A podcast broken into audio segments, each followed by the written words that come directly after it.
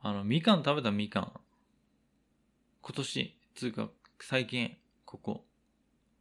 いやね、久しぶりに食べてさ、うん。結構やっぱりジューシーな当たりみかんだったからさ、じゃあ、どん、そんなカサカサな実がないでしょ。日本ザルみたいに皮むいて丸ごと食べてたんだけどさ、頭いいね。うん。うん。あのーやっぱ半分ずつ食べる、丸一個だと結構きついから、うん。半分に割って半分ずつ食べてんだけど、うん。溺れそうになるよ ね。久しぶりにみかんで死ぬかなって思って。ああ、そういう願望があんのかもしれないね。美味しい汁でうん。溺れそうになった。ああ、肺の中を満たしたい。汁で。汁 でね、どうなんだろうね。フレッシュになるんかな。相当苦しいと思 うよ。溺死すんのと一緒だよね。うん。あ、でも、ワンチャン、丸一個だと、溺死してしまう人も、いるかもしれない。僕と同じ食べ方したら。であもあ坂本さんもみかん食べるときって、どれぐらい割って食べてんのまず、一房にして、それを半分ずつ食べるよね。女の子っていうか、 小学生の女の子みたいな食べ方してるわけ。まあ、おちょぼ口で、口ちっちゃいしさ。上品だからね。本当にそんな食べ方いや、マしてジるでそうだって。ただ皮ごと食べるけど ね。皮ごとってう。かわいいアピールじゃなくて、あ何かわいいアピール。かわいいアピールあるよ、ちょっとね。だけど、まあ、そうやって食べるよね。じゃあ、半分で食べないってこと半分で、誰が食べるんだよ罰ゲームじゃねえんだから。一気にいっちゃうんだよね。半分が飲み込む前にもうもう半分入れてるからな、いつも。学習はしないようだね。チンパンジーとか猿って言われちゃうよね。食べ方が。まあ、猿は全部押し込むよね。取られないように。そ他のう。だから、そう、多それ分、と一緒なんだ。傍から見たらそういう風に食べてるのかもしれない。誰も取らないわよって言われるでしょ。うん相方に。はしたないよってうね、ん言われちゃうよ。そういうのはね。まあでも、うんちょっと気をつけない。あの、前は丸々1個言ってたけど、今年半分でも結構、うってなったから、年々弱ってんのかなとは思う。園芸のあれが。エンゲージが下がってってんだよね。だいぶで。もこの間ね、警察24時を見てたら、演歌っつってたよ。それ間違いでしょ。字幕は円、円の下って書いてあるんだけど、演歌って読むんだ。まああれかもしんないけど。え業界用語。教会用語なの。園芸ってのが、あの、一般一的般的というか正しいんじゃないだって僕ら園芸障害って言ってたでしょ。うーん、5円とかね。園、いや、ご縁のかが入ってねえじゃ ん。園芸だと思うよ。円の下で園芸だよね。園芸で。あれと思ってさ。坂本さん、それ園芸の園芸の能力下がったなって思ったことあるてか5円するようになるよね。てかあの、よくある、あ、肺に入ったみたいなんかな。なんさつ、うんだっけ例えばビールとか飲むときとかにさ、うん。なんか息吸っちゃうんだよ。へ変なとこに入りそうになるようになったりとかすんのかな、やっぱ。結構増えたよね、前よりね。エンゲージ下がってる。うん。あの、高等外の動きが、 高等外でいいんだっけ。うん。まあ、ちょ鍛えるのは難しいよね。まあ、筋肉だからうね。ん。ずっとなんか飲み込んでりゃ鍛えられるのかもしあやっぱり、あとはなんかこう、気をつけて、れない。うん。喋るときとかも、あの、ハキハキ喋るようにするとかさ、うん。そういうのも重要なのかな。いや、まあ、それちょっとまた関係なくなってくるんじゃないでも、ベロあ、でも、使ったり、喉を使うでしょ。なんかあのさ、僕は滑舌悪いから、うんほ。とんど口を動かさないで喋ったりするんだよ。これって絶対良くないなって思うもん、喋ってて。よくないくないんじゃない別に喋る仕事してないし。いや、違う違う、あの、衰えてく感じはする、すごい。あの、要は、うん、体とかもさ、楽な体勢とかで座り続けると背筋が曲がったりとかあるじゃん。うん。そんな感じで、あの、やっぱり良くないなっって、あの、ふわっと思う感じわかる楽な方行っちゃってんなーって。で、このまま姿勢が固定されちゃうなーみたいな感じで、だるだると喋るから、うんハキハキと喋んないと、いろいろこう、影響あるんじゃないかな。脳みそまで、なんか詰まりそまあ顔の筋肉はいっぱいあるからな。だから表情筋は動かしてた方がいいよ。毎日やってるよ。う。坂本さん、フェイスマッサージとか、フェイス運動してんだよね。フェイシャル運動。 フェイスは口角をね、こう上げてね、運転してるよ。えらい、気持ち悪いね。あ、でもね、あの、唾飲むときってもう、咳込むときある。来てる。エンゲージ下がってんね。下がってるでしょ飲み込むときね、す吸っちゃうんだよね。あ、呼吸してるとき、唾飲む、飲んじゃううかな。ん。やばいよ、本当に。いや鍛えとこう。みかんも、半房ずつ食べてこ半房って何半房は俺じゃん。う。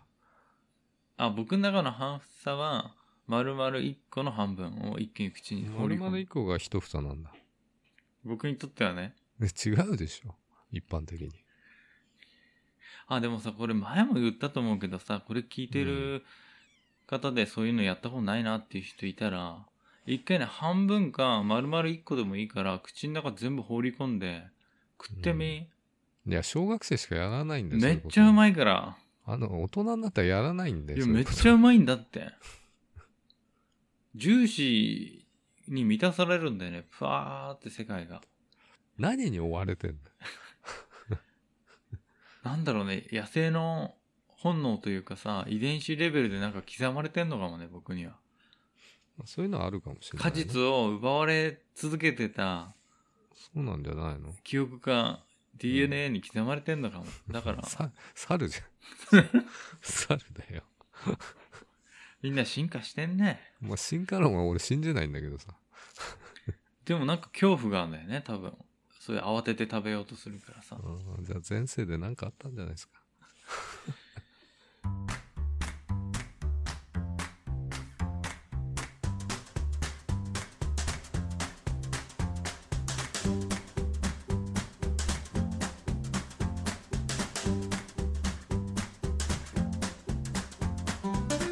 お疲れ様です、小林です。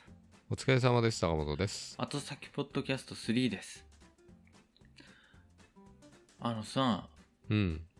僕のベストフレンド、しもちゃんにさ、あ、しもっちゃんって呼んでんだ。しもちゃいい中だん。いね。や、心の中ではしもちゃんって呼んでて、 あれ、年上じゃなかったっけうん心の中でしもちゃんって呼んじゃうんだよね、なんか。 俺のことも呼んでるべ、そうやって。いや、坂本さんは坂本さんだね。見下して呼んでるでしょあ、でも、坂門、坂門とか頭の中で言ってるかもしれない。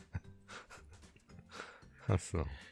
それでさ、うん。焼肉のタレを、前ね、エバラで、バラだとかさ、うん。なんかいろいろあるじゃん。ほんで、うん。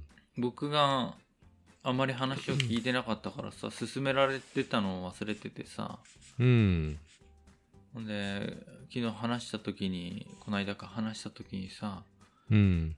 違うよ、ジャンだよって言われたの、ジャン。ああ、あるね。でさ結構さもううん買い物行ったついでにドラッグストアとかも売ってたりするじゃん焼肉のタレとかじゃん。うん。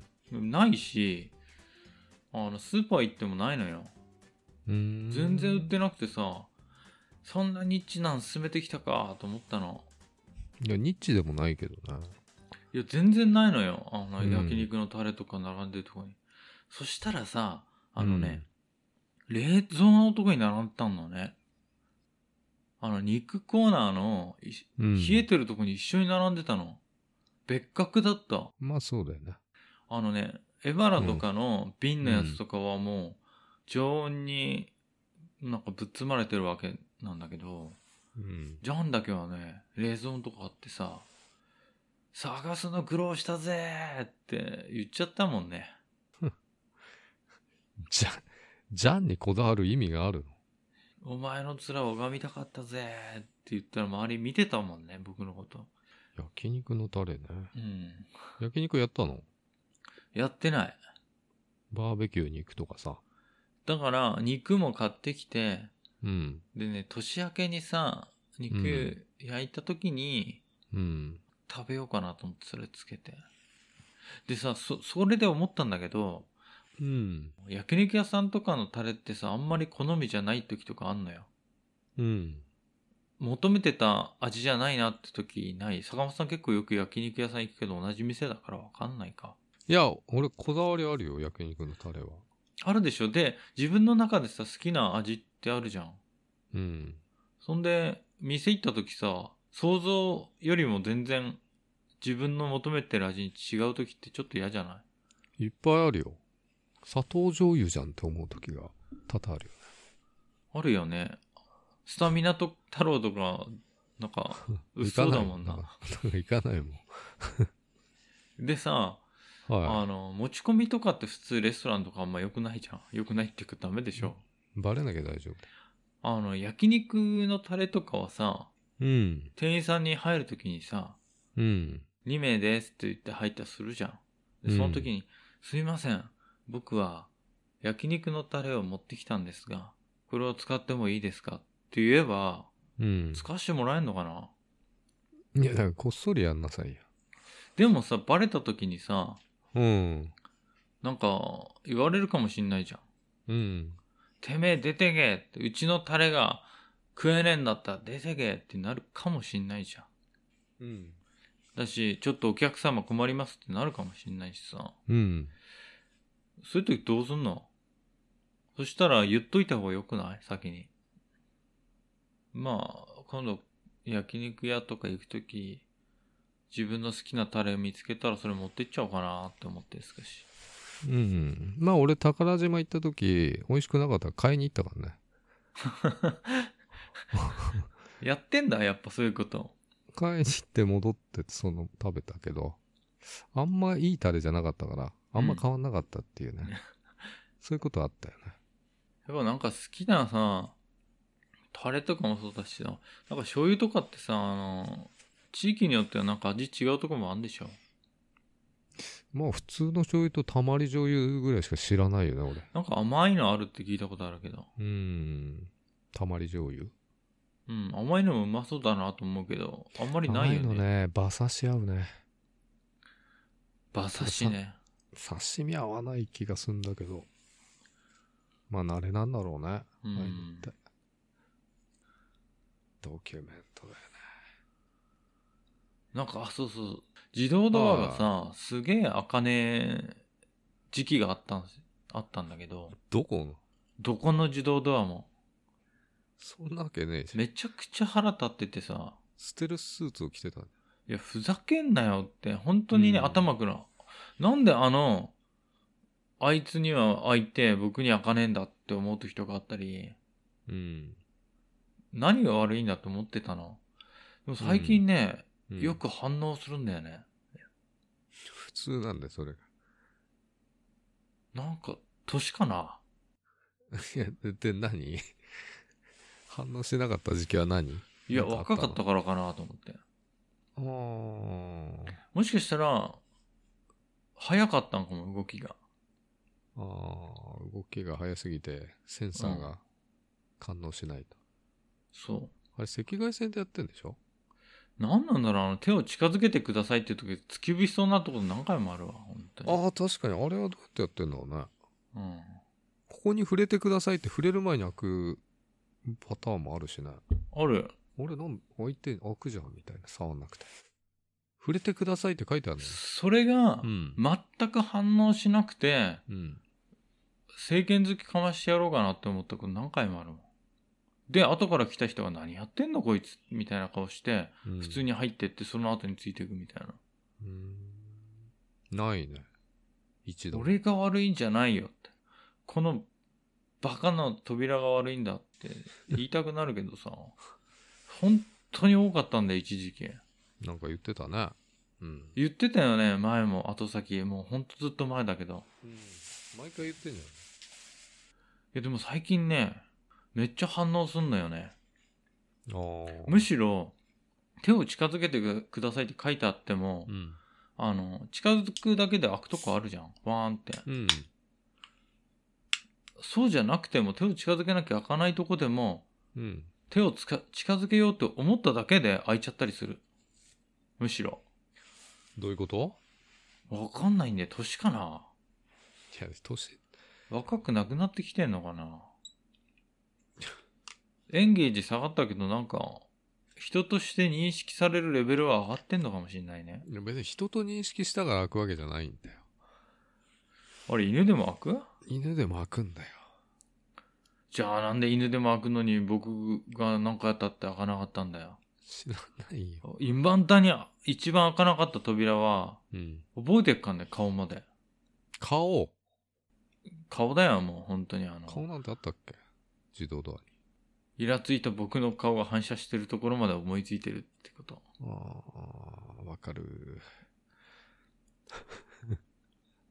あそこの店だけは僕には反応しなかったなっていう未だに覚えてる。今度、うん。小山行った時にそこの店行ってみようかな。あ、小山なんこだっから一発でね。。小山だね。ちょっと、そこのお店には悪いから伏せとくけど、うん。でもまあ最近反応がいいなって思った。ああ、まあ年明けても僕は在宅なんでね。いつまで冬休み続くかわかんないよ。なんだっけ巣ごもりだっけ巣ごもりってすごい違和感あるよね、あの言葉。もう獣畜生みたいに言ってんでしょ。僕は巣ごもりではない。でも君たちがするのは巣ごもりだっていう、あれが入ってんじゃん、言葉の中に。ね入ってるよね。え。どう思いや、あのー陛下が巣ごもりしましたとか言わないよね。絶対言わないでしょ。 天皇陛下とか皇后様とかさ、うん。上皇様とか言わないっしょ。巣ごもりされてますって。 やっぱり見下した言い方だわ、それ。さすがだね、坂本さん、そこ気づくって。いや、違和感がすごいね、巣ごもりって。言われてみるまで分かんなかった。確かに。まあ、畜生扱いでしょ巣じう。ゃ間ねえ。違いない。巣じゃねえしと思って。うんうん。巣じゃないもんね。僕のタワマンは巣ではないけど、君たちの住んでるうん。ボロアパートは巣ですって いう、あれが入ってるわけでしょ入ってんね。誰が言い出したんだかね、あれ。巣ごもり。言い出したやつは素ではないと思ってる自分とか僕巣ごもり着てます って巣ごもりって言い出したやつは言わないと思うようん誰だろうその言葉作ったのよ いや、元からあった言葉だけど、いや、今の状況に対してさ、うん、うん巣ごもり生活とかさ、言ったやつは誰なんだろうなと思って。いつもなんか、流行って、なんか作られた言葉とかあるじゃん。うんあれ、誰が最初言い始めたのかなっていうのは、気になる時あるよね。どんな言葉にし同時多発的なのかなろ。うーん、誰かしら言い始めるわけだからさ。エピセンとかえエピセン何 エエビセンって。エピセンだよエピセンエピセンうんエピセンターっつってあのーえー災害のうん発生地みたいな意味だよね、エピセンターってのは正式なあの知りません。コロナウイルスでエピセンとか、エピセンターとか言うけど。言いましたっけうん。エピってんなあそこ。もうそういうことするんだね。でもそれ流行んないと思うね。エピってるわ。うんちょっと、それも結構バカにしたような感じするもんね。そりゃそうだね。うん。エピセン。それより今年振り返んないのそろそろ。振り返ったよ、もうだから。自動ドアが開くようになったっていうことでいいじゃん。今年やらかしちゃったこととかないの坂本さんあんのいや、いきなり言われても困るんだよね。うちのさ、父親がさ、なんか疲れてたんか知んないけどさ、うん。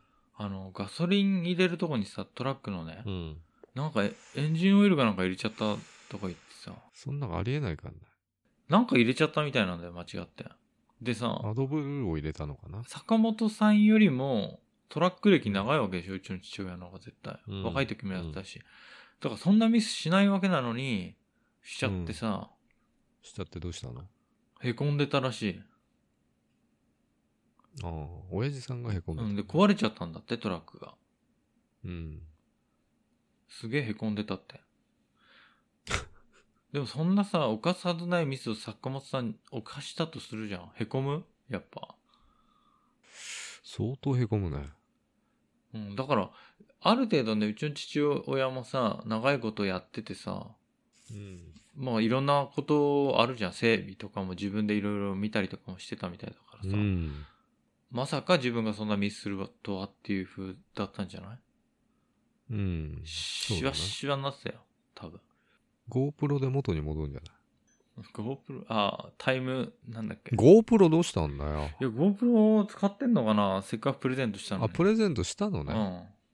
で GoPro に聞い取られて、やっちゃったんじゃない GoPro であれか、撮影しながらさ、そうそうそう。だかだから普段と違うことやってたって可能性あるよね。ら小林が悪いことなんだよね。僕そうなってくる。だけど、僕を責めるわけにもいかないから、うん。しおれてたってことうん。ああ、そうなのかな。やらかしちゃったみたいよ。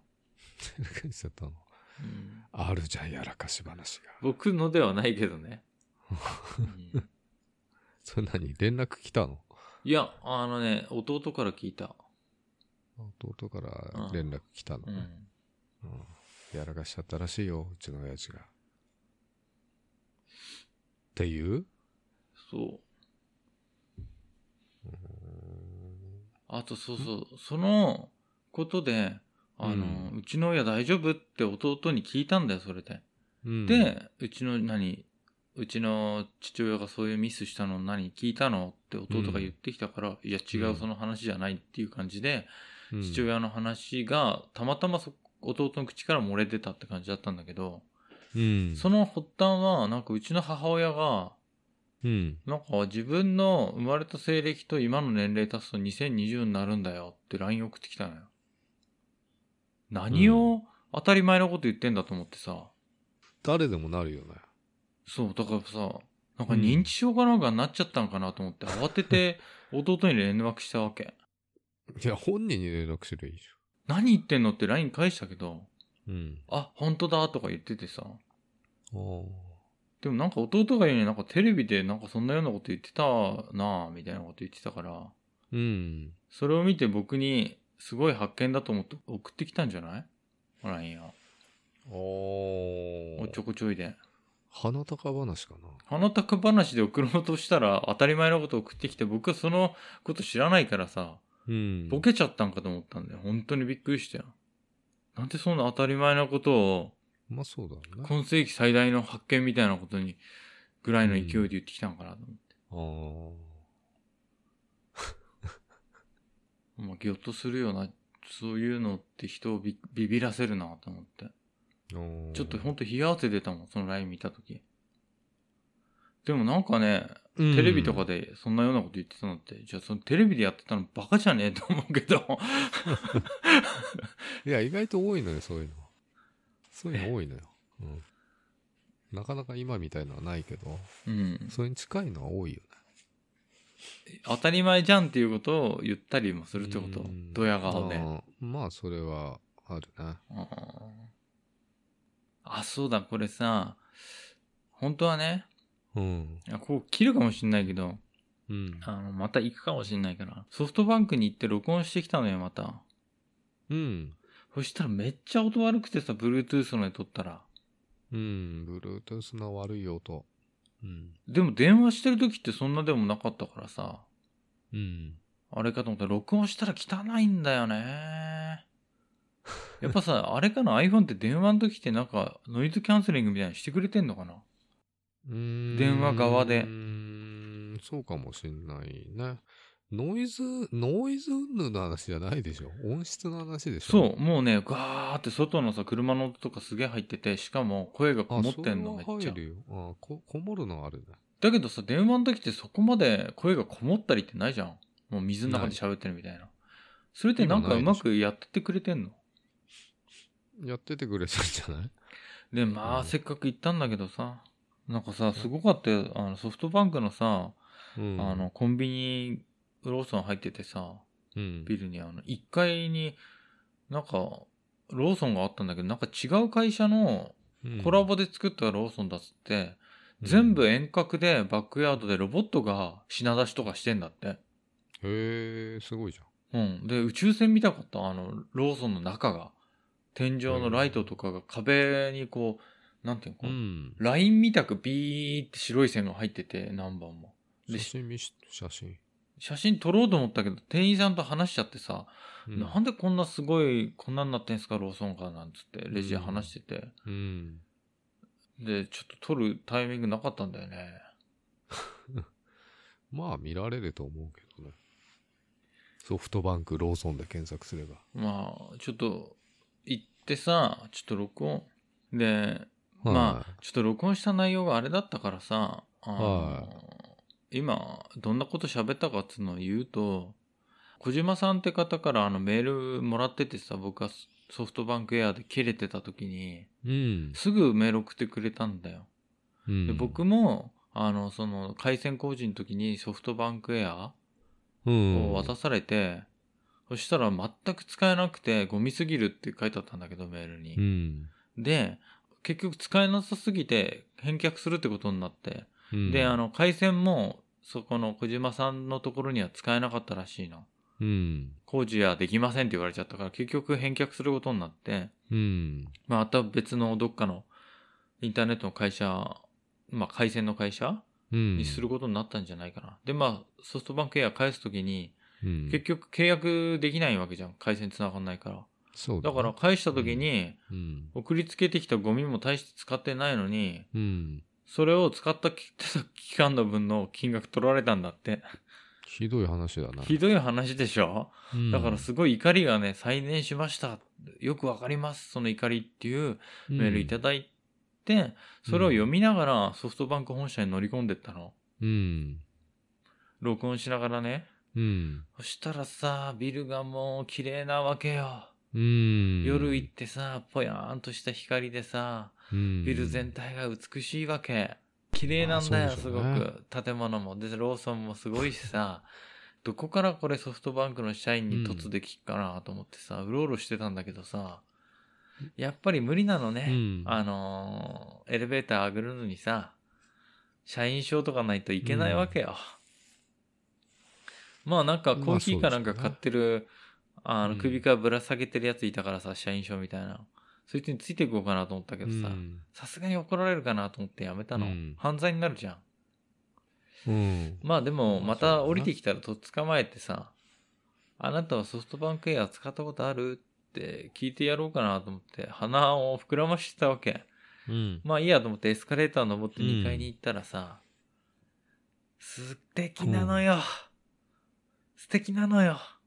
何もうがフロアがさ、あ何の、が素敵なのおしゃれなね、寿司屋だ、魚屋だっつう、うんバーカウンターだってあんのよ。なんか、港横丁って言ってへー一般開こ放う、して食んのべれる場所がさ、うすっんごい綺麗でさ、へーいいじゃんわ。 あ、こんなとこで働いてるんだ、素晴らしい、なんて、もうちょっとね、魅力に取りつかれちゃってさ、怒りがなくなってっちゃったんだよね、どんどん。それと浄と化もされたにん、だねでもやんなきゃなんない、うん聞かなきゃなんないっていう思いもあったんだけど、どんどんどんどん恐怖心っていうのが出てきてさ、うん最後はその、褒めちぎって帰ってきたってわけ。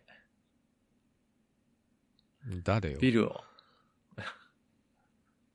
独り言で独り言で録音してたんだけど、明らかに独り言でうろうろしながら。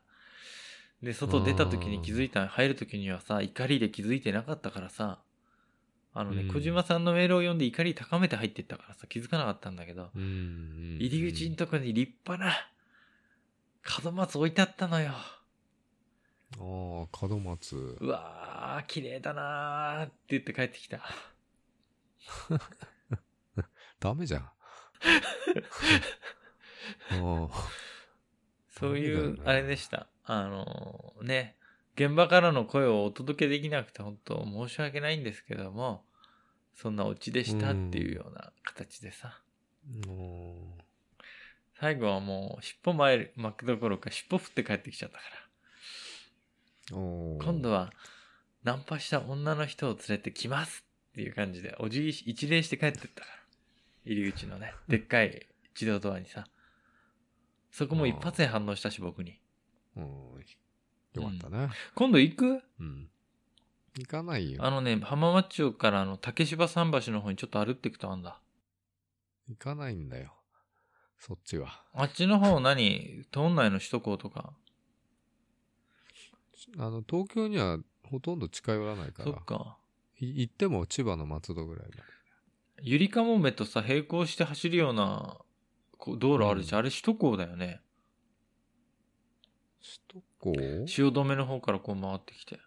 高湾岸線湾岸線じゃないと思うんだよな。ぐるーっとそれで、あー、あそこのか空いてる道ね。 うん。空いてると思う。結構立体交差とかって、だからお台場とかに行けるような道だよ。多分。あー C1 からレインボーブリッジ抜けないで湾岸でない、出る道があるんだよね。うん。めちゃめちゃ空いてんの、それ。だからそこら辺浜松町あたり通るんだけど、そこの海側に見えるでっけえ、うん。素敵なソフトバンクブラックした色が、のビルがあるから、うん。見たことあるよ。うん、そこ、うん、まだできたばっかりでさ、うん、うん。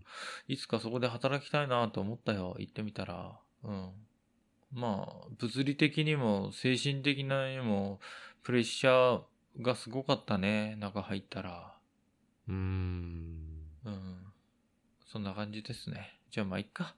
うーん。はい。じゃあ、あの、2021年もね、あーよ僕たちをよろしくお願いします。よろしくお願いしますお。便りください。ください。お便りいただけたら、頑張って、いい声作って読みますんで、あの、うん僕か坂本さんがね、うん。よろしくお願いします。よろしくお願いします。今日のお相手は小林と、坂本でした。おやすみなさい。おやすみなさい。